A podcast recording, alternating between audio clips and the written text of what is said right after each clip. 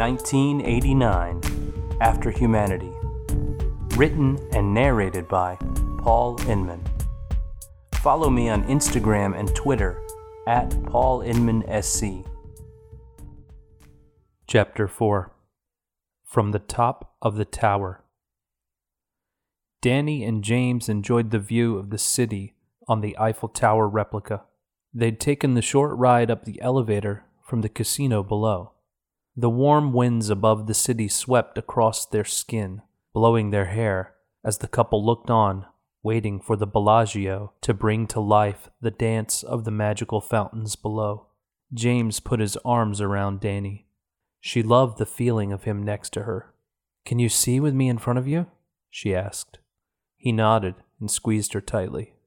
It's amazing up here. You can almost see the entire valley. Just wait until we go on the high roller at the LINQ. That view is amazing. Highest Ferris wheel in the world, except for that one in Dubai. But you're gonna love it. James kissed her cheek. She beamed. Danny couldn't remember a time when she felt this happy. Close, but not quite this happy. Her mother, Camilla, had come to New Mexico over the southern border illegally when she was pregnant with Danny. It was a hellacious, treacherous walk across many miles of open desert. Her mother had risked everything in order to escape Danny's father. He was abusive, both mentally and physically. Camilla knew that he might kill her if he ever found out what she'd been planning. Still, she fled into the desert at her first opportunity. Once over the border, she took any job she could find that paid under the table, trying to earn enough money to give her unborn baby a good life in America. She wanted Danny to have the missed opportunities that she'd lost, wanted her to have a quality education, unlike the one she'd had, which was barely through the fourth year. Adapting proved to be harder than she'd initially thought. Not many people spoke Spanish, and her English was lousy at best limited to the most simple phrases, such as please, thank you, and bathroom. She persevered, learned to speak English, and eventually became a naturalized citizen. Camilla sacrificed a lot for Danny. Danny could remember her mother from when she was a child. There were plenty of happy times, but mostly she remembered that her mother worked constantly. She would go from one job in the morning to the next in the evening with no breaks in between only stopping to make sure little Danny ate and did her studies. She would bring Danny along to work every evening until she was in high school, finally trusting that she would do well on her own. Camilla took the entire week off of every job when it came time for Danny's graduation. She was the proudest mother in the audience that day. Danny had become the woman that Camilla had always wished for her to be. That was Danny's happiest time before tonight. That week, her mother accepted her as equal, spending the most quality time with her daughter that she had since she was little. A part of her wished her mother was still here to see her now. You okay? James asked, pulling Danny back from her thoughts. Yes, just thinking about my mother, she said. James and Danny had been dating for just two months when Camilla got sick. It was the C word. The doctors said they would do everything that they could, but it was aggressive, stage 4, and it was spreading fast. James stuck by Danny's side through all the hardships and grief that came along with trying to treat an incurable disease. Her wonderful, hard-working, self-sacrificing mother, Camilla, put up a strong but short fight. In the end, the C word prevailed. James somehow held her closer. I love you, just as he spoke, the show began. The fountain streamed up into the air, creating magnificent patterns that floated across the top of the water. Danny, forgetting her pain, gasped and smiled as she watched, a child transfixed on something magical. The fountains below swirled and splashed as the onlookers gazed. Danny was so fixated on the beauty of it all that she barely noticed James unwrap his arms. This is so amazing, Danny said. It's perfect. She turned to look at him, finally noticing he'd moved. Turning her head wasn't enough. She didn't see him over her shoulder. She spun all the way around and cupped her hands over her mouth when she finally made eye contact. James was kneeling, looking nervous and excited at the same time. He reached into his sport coat and produced a small box. Tears threatened to spill over Danny's bottom eyelashes. Danny, I love you, he began. I've known that for a long time. I want to be with you forever. She had to remind herself to breathe, and the air came in a thick gasp. People around them looked on at the spectacle. Some were even filming with their cell phones. James went on. Before your mother died, she asked me if I was up to the challenge of taking care of you. He opened the box. Inside was a white gold ring that sparkled in the moonlight. Small diamonds encrusted the band surrounding a larger square cut stone. The clarity was amazing, even in the low light of the crescent moon. I told her I'd be honored to. Then she gave me a small ring with a diamond mounted in the center. This diamond. The tears were coming full force now. Danny couldn't control herself and didn't want to. She couldn't speak, but she nodded over and over. Daniela Flores, will you be my wife? Still nodding, she pulled him off the ground, wrapped her arms around his neck, and kissed him as hard as she could. The crowd of lookers cheered for them. Somehow, this night had managed to get even better. Danny was floating for the rest of their time on the observation deck. She placed the ring on her finger and couldn't stop looking at it. It was magical. She seemed to fall further into it every time she looked at the center, square cut diamond. That's the original diamond your mother gave me, James said as they entered the lift back to the casino floor.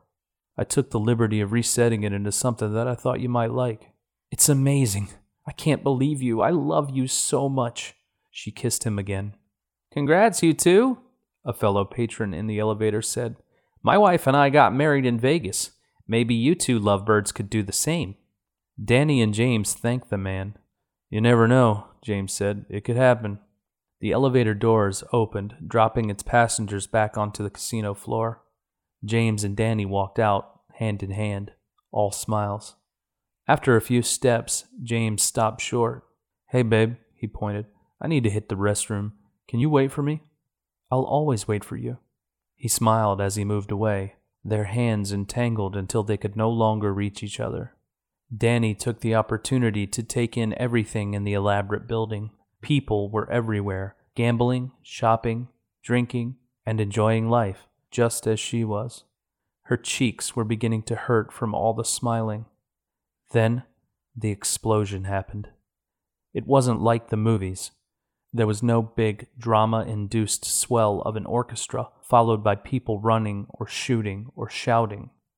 One minute, everything was normal. Danny was people watching, waiting on her new fiance.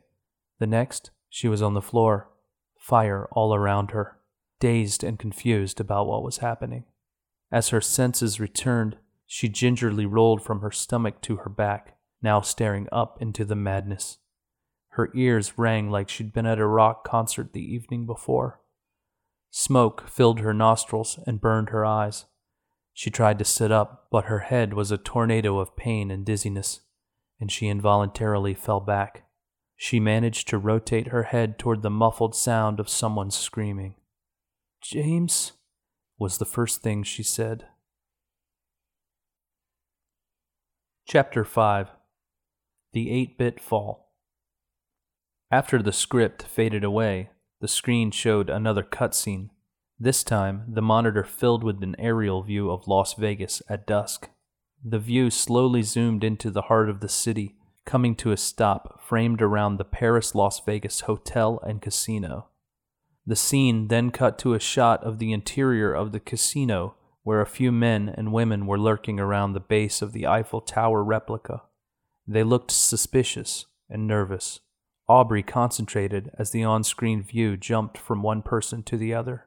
From time to time, your so called deities decide to cleanse humanity for its wicked ways.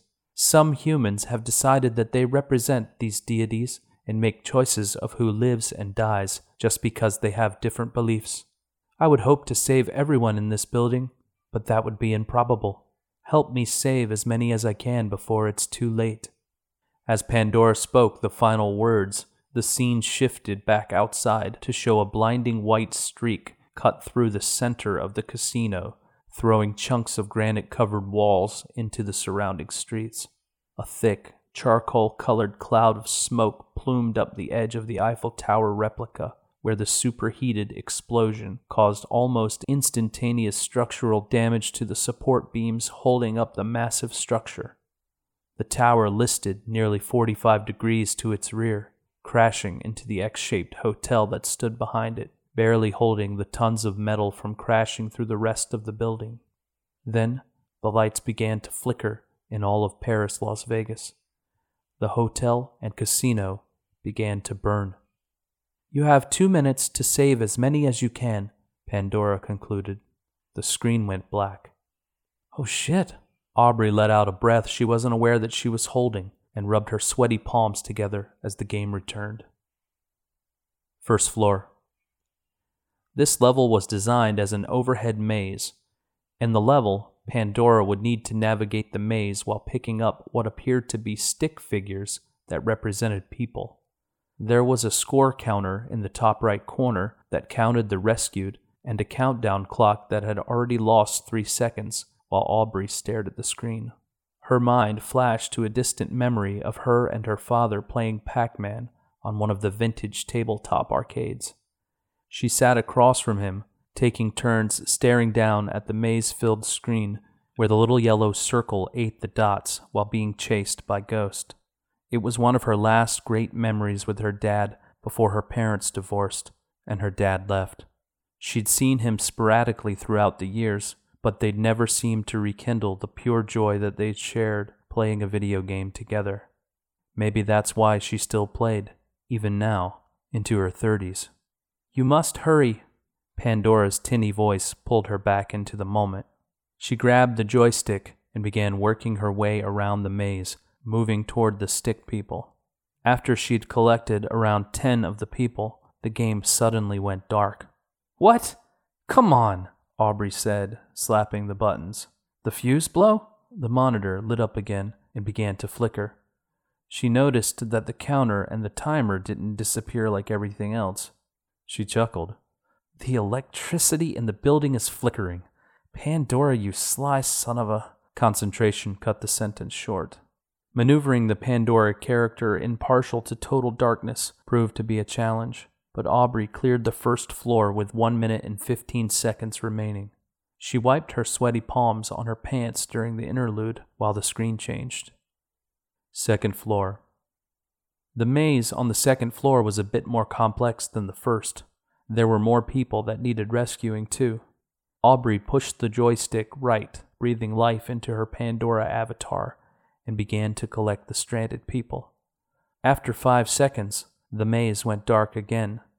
This time, it was dark for a longer period of time, and to make things worse, the people were moving around the maze too. They didn't behave this way on the first floor. Damn you, Pandora, Aubrey said in a breathy whisper. This was proving to be much more challenging than the first level in Berlin. The counter was lower than 40 seconds now, and she still couldn't see where the people were. Aubrey blindly jerked the joystick left, then right, and up then down, while watching to see if her score increased. She hoped she was saving some people, but it was impossible to tell. When the screen did light up, it was only for a fraction of a second, not even long enough to tell where Pandora was in the maze. It was frustrating, to say the least. Pandora's voice from in the machine.